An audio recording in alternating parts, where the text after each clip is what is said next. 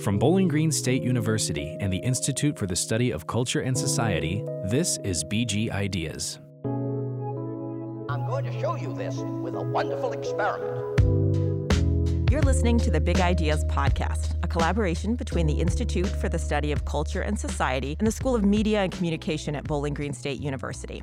I'm Jolie Sheffer, professor of English and American Culture Studies and the director of ICS. As always, the opinions expressed on this podcast are those of the individuals involved and do not necessarily represent those of BGSU or its employees. Bowling Green State University and its campuses are situated in the Great Black Swamp and the lower Great Lakes region. This land is the homeland of the Wyandot, Kickapoo, Miami, Potawatomi, Ottawa, and mu- multiple other indigenous tribal nations, present and past, who were forcibly removed to and from the area. We recognize these historical and contemporary ties in our efforts towards decolonizing history, and we thank the indigenous individuals and communities who have been living and working on this land from time immemorial. This season on the Big Ideas podcast, we're focusing on sustainability and sustainable practices.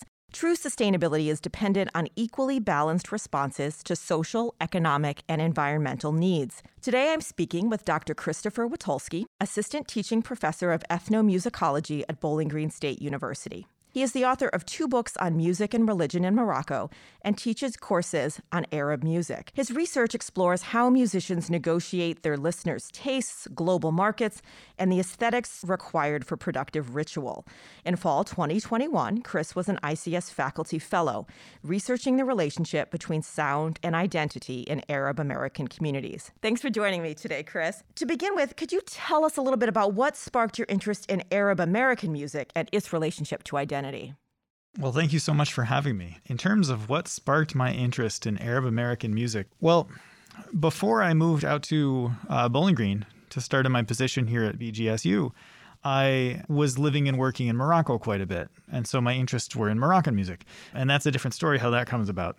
But really, it's this proximity to Toledo and Dearborn that inspired me to want to learn more about these communities because they're nearby, right? And they also feel familiar in certain ways. Growing up kind of Polish American and being Polish was very important in my household. The experiences and the way that those identities are celebrated and remembered feels somewhat familiar. But I'm in the very beginning of this work, and so I, I don't want to speak too far to that. How do you define Arab American music? What are the geographic or cultural boundaries for this particular project? I just had a conversation about this two days ago, and it comes up in almost every conversation I have with somebody who's involved in this project because it is an arbitrary but still like a moderately useful distinction. I used the phrase Arab American in part because I wanted this to be a smaller project than it ended up being. It, it, grew beyond my expectations. And I wanted to sort of bound it in some ways. And so I wanted to focus on Arab American uh, immigrant communities as opposed to something much more complicated and complex. Not to say that obviously Arab American communities are themselves extraordinarily multifaceted and diverse in both unsurprising and surprising ways, right? But once you get into like the greater Middle Eastern diaspora, you're talking about people who are coming from even more different contexts and experiences and memories and whatnot. So when I think about Arab American, usually we're talking about populations that come from states where maybe Arabic is the predominant language, right? So in that sense, we're not talking about Iranian Americans. We're not necessarily talking about like Mauritanian Americans although Moroccan Americans might be a difficult place, right? That's like where does that sit? This is why these these boundaries are they're difficult, but at the same time they're meaningful for the communities themselves, right? So a lot of the people I talk to, they they highlight this this line as important because it is something that makes them who they are. But then other people look at this line as something that's meaningless because it separates them from other people with whom they identify. So through the project as a whole, I'm trying to take a backseat in terms of making these distinctions. That makes it more complicated in some ways. But for me, yeah, it, it, musically, you're looking at a tradition of styles and innovations that come out of like Egypt and Syria and places like that. Those become important. But the lines are are fuzzy, right? They're fuzzy at their core. Can you give me an example of uh, of a moment when your research collaboration resulted in maybe an expansion or drawing that divide differently than you expected? Within the Arab American side of things, I think the line that comes up the most frequently is how the idea of being Arab American does or does not align with people's expectations of who Arab Americans are, right? And the most present one is religious. The Arab American communities that exist across the United States are old communities. They, you know, they Many of them began more than 100 years ago. People have come to the United States to different parts of the country for different reasons over different times, but kind of in groups. It often happens in sort of phases related to kind of economic issues or war, things like that. Many were Christian, many were Jewish, many were Muslim, many were none of the above. And what's important now is that many people who are outside of these communities who look at them think of them as being a Muslim community, right? And that's actually it, it's it's depending on where you are, that could be a fairly even split. The Christian communities within Arab American like areas of towns and whatnot are extraordinarily important. They have longer histories in many cases than Muslim communities who came more recently. And for some, that's a that's a point of difficulty, right? There's that is a line that becomes important within communities, especially in the world of music. But for many, that's not. That's not the important line, right? And so, in terms of like where in my research it comes up, almost in every conversation, this becomes something of a topic. On the subject of music, can you talk about what some of the characteristics or markers of Arab American music maybe were in the past, how that's evolving today, and getting into some of those maybe different musical traditions that your research is discussing? Yeah, like um, kind of Western classical music, there are certain eras and certain musicians, certain innovators who are kind of remembered and held up as being esteemed and important. And in many cases, both in America and elsewhere in the world. Those figures are people who come out of Lebanon, Syria, Egypt through this like golden age period of the middle of the 20th century, right? So you have figures like Umm Kulthum, Abdul Hafiz, and um, Abdul Wahab. These are the people whose songs, if you mention them, people either start singing or sigh and think, "Oh, those were the days," right? Like these are the the the music the music and musicians who who bring about a sense of nostalgia. Not unlike Frank Sinatra or Rosemary Clooney or something like that, right? It's this this sort of era, this period, and that music really built on this longer classical tradition that comes out of Baghdad, Damascus, Cairo, the greater Middle East, right? But there were a lot of innovations that happened at that point. And some of those innovations had to do with adapting to some European sounds that were becoming important. You really have a moment where people are reimagining what it means to be an Arab in the modern world. And in many cases, that involves bringing in sounds from opera and compositional techniques and musical like mandolins and musical instruments that are directly borrowed from other places around the world. But in other cases, what people remember is more local right? It's the stuff that they heard growing up in their town that their parents used to sing. And in some cases, their parents used to sing Fairuz, who's a major pop artist. But in other cases, it would be some sort of local tradition that maintains its importance, wedding music, something like that. And so when we talk about Arab American music, we're talking about kind of all of these things because so much of it is about memory. And that's where a lot of my interests lie.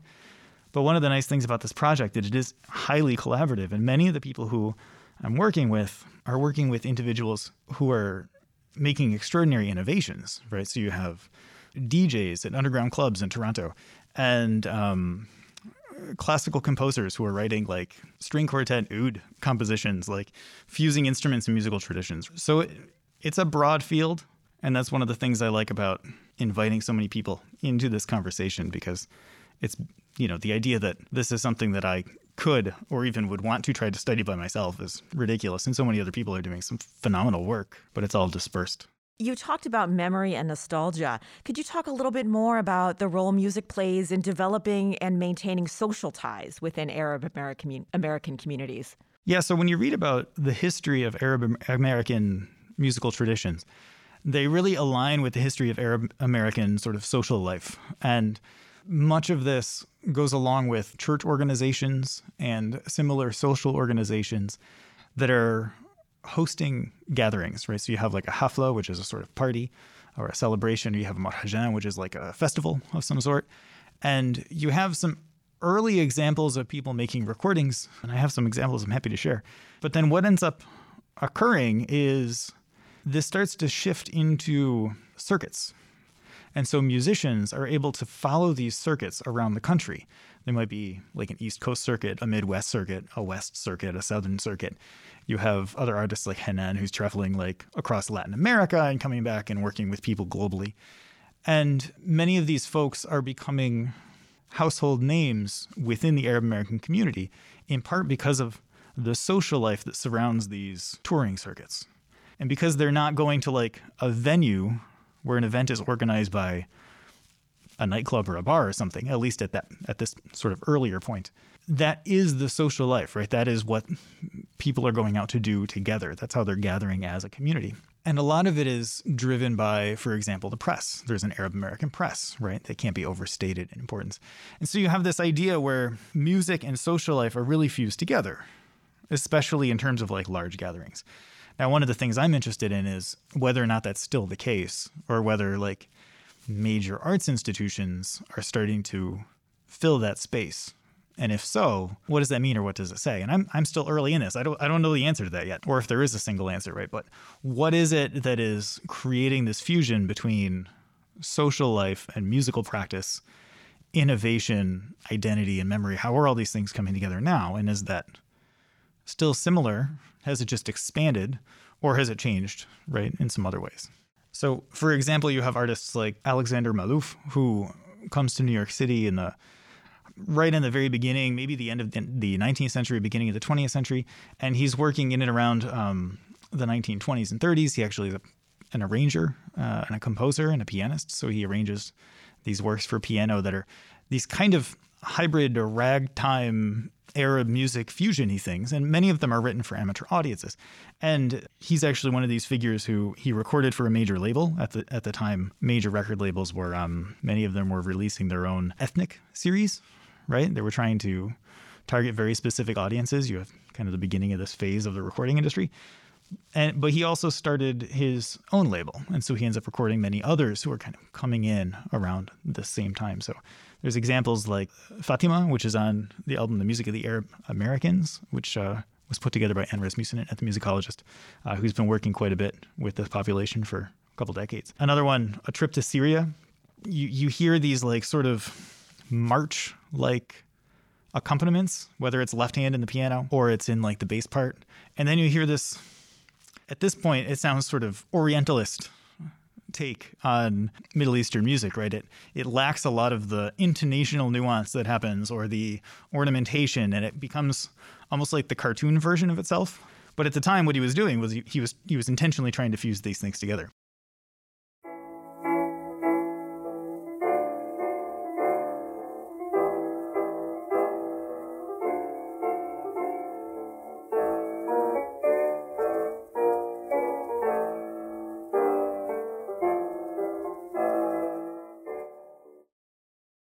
At the same time, you had others like Nahum Simon or Naim Karakand, who who are singer, a singer and a violinist, who are um, really reproducing a lot of the sounds that are coming out of Syria at the time, and that people remember from, you know, having recently moved to the United States, and they end up becoming prominent figures as you know, professional musicians. Naim Karakand, the violinist, ends up, you know, some of his last recordings in the late 1950s are with Ahmed Abdul-Malik, who played who's a, an oud player and a bassist who ended up playing with like John Coltrane and he was Thelonious Monk's bassist at the time.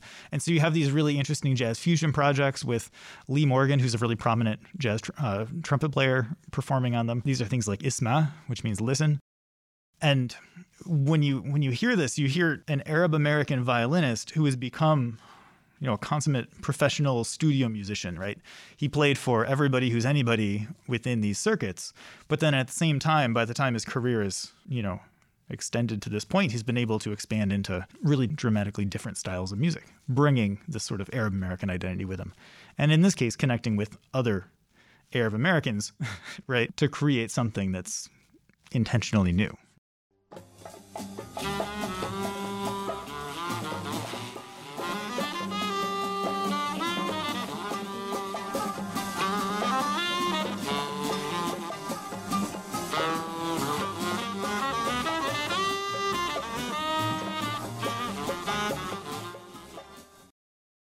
Could you talk a little bit about how this project has expanded and what your actual research project now looks like? What are these collaborations you're alluding to? So, when I originally started this project, it was before COVID, and it was a fairly focused effort to learn more about the Arab American community here in Toledo, right? I was in the early stages of collaborative project with Michael Ibrahim, who's the director of the um, National Arab Orchestra based in Detroit, and uh, an oud player and composer himself, a nai player. And we were going to do some work to learn more about the Archbishop Samuel David, who is a, a clergy clergyman who, who chanted within a church here in Toledo. And there's kind of a political story and a musical story and a social story to tell about that. But then everything was postponed because of COVID, and I ended up able to do a decent amount of that work, and part of in part because this collaboration led to a lot of the connections that normally take years to to make. So then when things restarted, I was considering, you know, some different options of where to take this this time, this opportunity. And what I wanted to do was instead of foregrounding some idea of like representing others, which is when you work in Morocco, like there's an element of translation, there's cultural context that you need to really flesh out.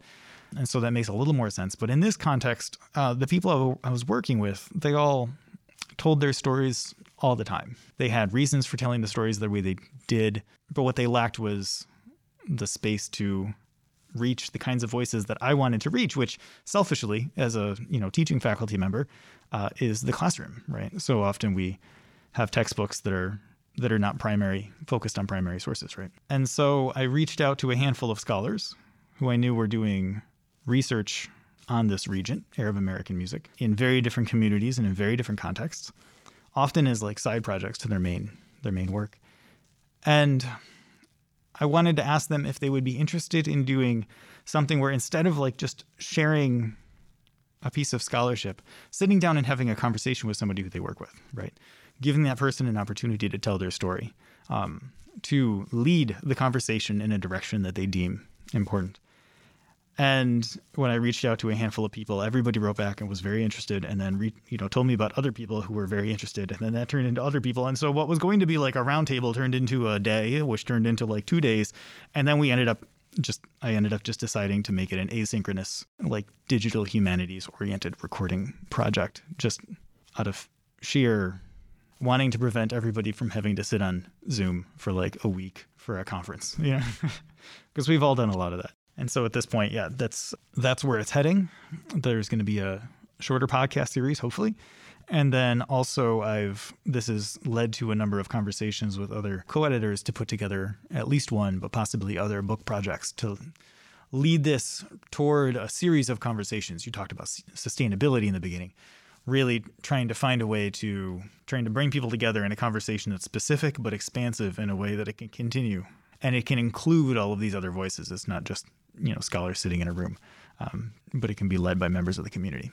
You're talking about collaboration, which is one of our favorite words um, at ICS. So, um, you know, and you've identified that like you wanted these people to get to speak for themselves. But could you talk a little bit about your intention of having these sort of dialogues between a scholar and the community? What were you trying to get at by not just having a series of standalone interviews of some kind with each separately, but really bringing them together?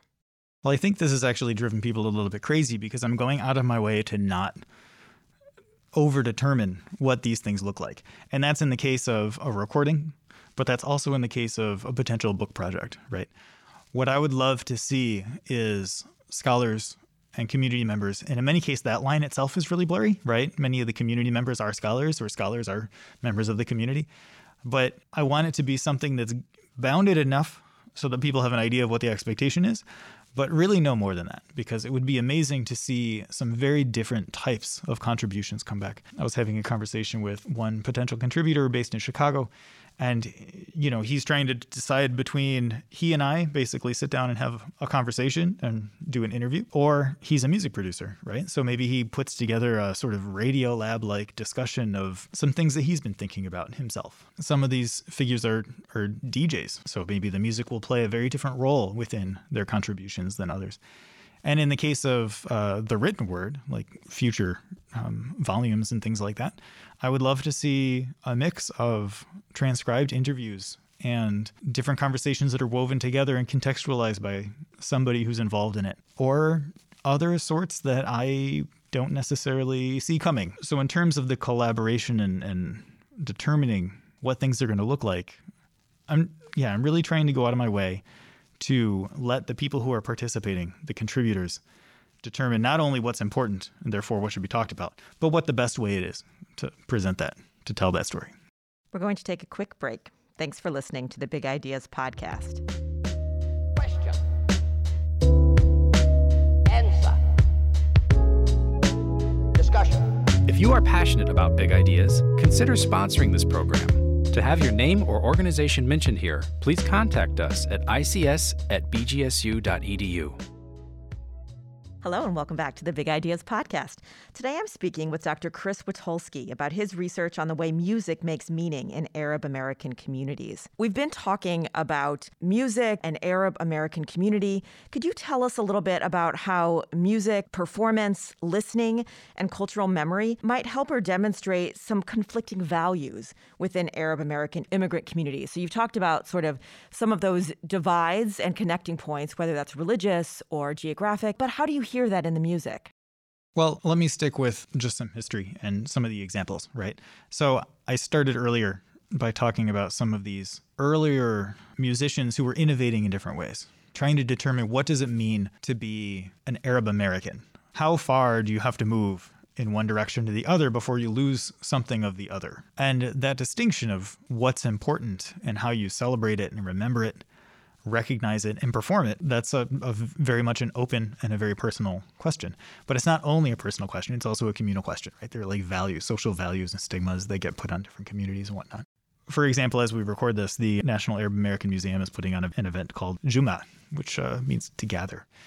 And it's uh, featuring you know hip-hop artists from palestine and groups from detroit and things like this like a whole wide range of arab american music that has that that stands either outside of or at least quite far from some of the things that were going on in Egypt in 1950, for example. And that's not a recent phenomenon, right? Even when you go back to like, you know, to talk about a few more examples, when you go back and you talk about like the 1950s and 60s, you'll start to see Arab American musicians, some of whom were quite famous and well known, George Abdo and Eddie Kochak, like people who um, who were not necessarily immigrants themselves, right? They come from immigrant communities, but they're American born, and many of their audiences are American born, right? So how do you make that determination of what gets to count when people's tastes are changing so dramatically? This is actually something that I was really interested in when I was working in Morocco. Like conceptually, this idea of authenticity and appropriateness being determined as like within that relationship between expectations from performer and audience member, right? So if you're able to perform something that sounds a little bit like rock and roll, that might hit home for an audience that's a different audience than some of the other examples that I played earlier. And that's still true today. So, for example, you know, Eddie Kochak is the, one of these figures. He was called the Sheikh, right? And he had a couple kind of big hits. He's somewhat well known. And he um, ends up performing kind of this nightclub scene that starts to develop after this Marhajan and Hafla scene. And this ends up getting tied to kind of the rise of belly dance styles and things like this.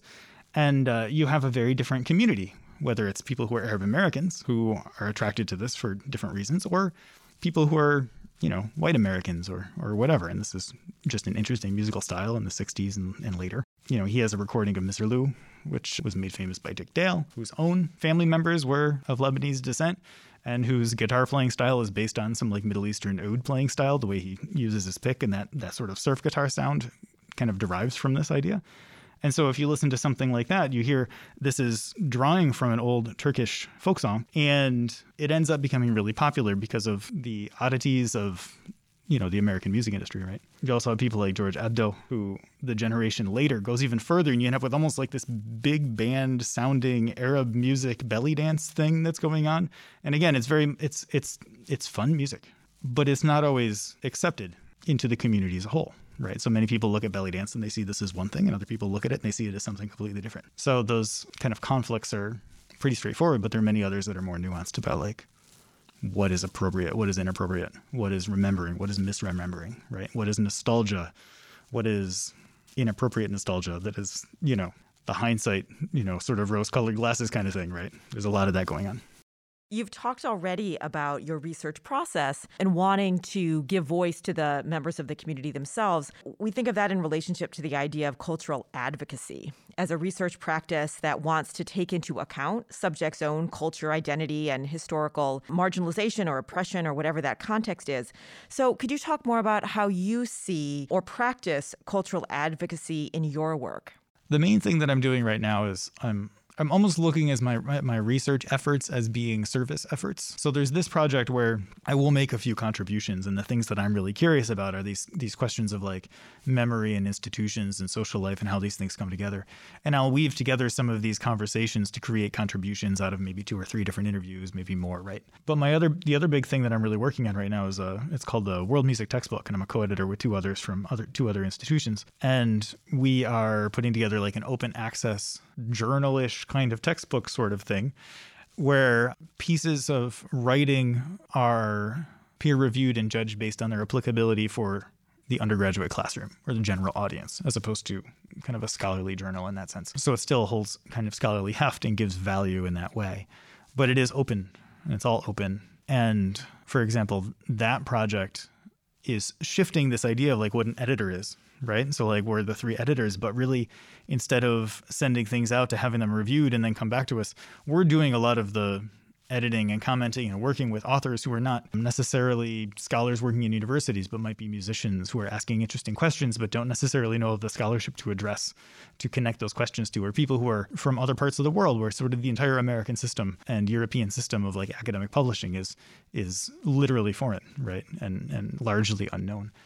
And so it turns into kind of a service obligation in some ways. And it's interesting that way because you work with some people who are who are thinking about a lot of the same questions as ethnomusicologists and music historians and music theorists and anthropologists and dance scholars and whatnot. But they're coming from, in many cases, more personal experience and they want to lead with that. And so I think this is a similar idea, right? How can we lead with the experiences of people who have stories to share and stories that can really tell and teach in terms of, you know, my position in ethnomusicology. I think one of the most potent spots to catalyze advocacy is in the classroom, right? And so presenting, providing these these stronger materials and these stories and whatnot, and giving space to those voices in a classroom where they're normally excluded. That's been kind of a core of what I'm trying to do. What advice would you give to other researchers or young people about how to make sure you're amplifying the voices of the people you're studying without speaking over or speaking for them? So the main thing is make sure you're asking them what's important. Like that's it makes for a hard interview when you walk in and you say, "So what do you want to talk about?" but that that does happen a decent amount, and it's something that um, it's a lesson that I heard that learned the hard way when I was doing my own fieldwork in Morocco. I spent about three years in Morocco, and I kept on having these questions that I thought were really interesting, but people didn't have good answers for them. And I was like, you don't have a good answer for my question. And it got really frustrating, right? Like, how to, like, I'm not going to be able to get to this because people aren't talking about music this way. And it's because that just didn't matter, right? And, and then eventually it was like, okay, so these questions that I that I want to ask, they're interesting questions to me. They don't they don't necessarily matter. That doesn't make them bad questions. It just means that my question is why don't those things matter right and then what does and so it kind of redirects you uh, in different ways but yeah that and uh, a lot of patience and interesting conversations Chris, as you continue working with members of the Arab American community or communities, how do you think the project is going to grow from here? What are some of the next steps for your research on music in Arab American communities? Well, so the main first step here is to create a nice resource of recordings that are helpful materials both in the classroom, selfishly, but then also for the community itself. I really think that one of the outgrowths of this that's going to end up being most significant is actually just starting bringing all these folks into single conversations. This would obviously work better if there were events where people were gathering and like having conversations. But the way it's working out also means that a number of people who wouldn't be able to attend such an event are able to be a part of this conversation, right? Now, future conversations will probably who knows what they will look like, right? But the the way that this is going to move forward, I think will be through momentum. As I mentioned before, there are a number of people who work with Arab music as their sort of point of scholarship and then they live somewhere in America, and there's a, a, community that they're interested in, and that they know people who, who who live there and work there and play this music and love this music. And it's not just musicians, right? Any you know, music is important to people who aren't musicians too. And so we have a lot of non-musicians who are involved in the project. And so I foresee this moving forward in a way that builds a certain sense of momentum and just kind of expands. Some of those lines, like Arab America, is is a line that probably won't stay around this project, right? That'll it'll change into a broader, um, like Swana Southwest um, Asian and North African oriented diaspora type of project. It might be about North America, it might be about America, it might be about the Americas, right? There's a lot of interesting work going on in Latin America, across Europe, and a lot of the issues that these communities are running into are similar. They're obviously contextually different, but the conversations that stretch across this diaspora, there's going to be some really interesting shared content just because of kind of the globalized nature of communications and everything. And and we don't know where that's going to roll, where the momentum, that inertia is going to kind of take it. One of the things I love about your project, Chris, is you are in fact helping create new Arab American communities through the new networks that are being created. That, like, obviously, you're tapping into some really powerful existing networks, but you're also bringing together folks who probably aren't familiar with all of the other folks um, you're working on. And that seems like something important and exciting about this work as well. Yeah, absolutely. It's, it's funny being like the white dude, but um, that's part of the reason why it's a matter of like trying to like I have so much privilege in this particular position, having the time and the energy and the the focus, this you know the ICS support to be able to do this kind of work. And really, a lot of the work is just reaching out to people and trying to put them in touch and hope that that leads to interesting stuff, right? Not over determining what's happening, and and we'll we'll see. Hopefully that will work out well. Thank you so much, Chris. It's been a pleasure talking with you. Listeners can keep up with other ICS happenings by following us on Twitter and Instagram at ICSBGSU and on our Facebook page. You can listen to BG Ideas wherever you find your favorite podcasts. Please subscribe and rate us on your preferred platform. For more information, visit bgsu.edu forward slash BG Ideas. Our producers are Chris Cavera and Marco Mendoza, with sound editing by Alexander Schweitzer and Marco Mendoza. Research assistance was provided by Abby Walters, with editing by Joanna Simpson and Carrie Hanlon. This conversation was recorded in the Stanton Audio Recording Studio in the Michael and Sarah Kuhlin Center at Bowling Green State University.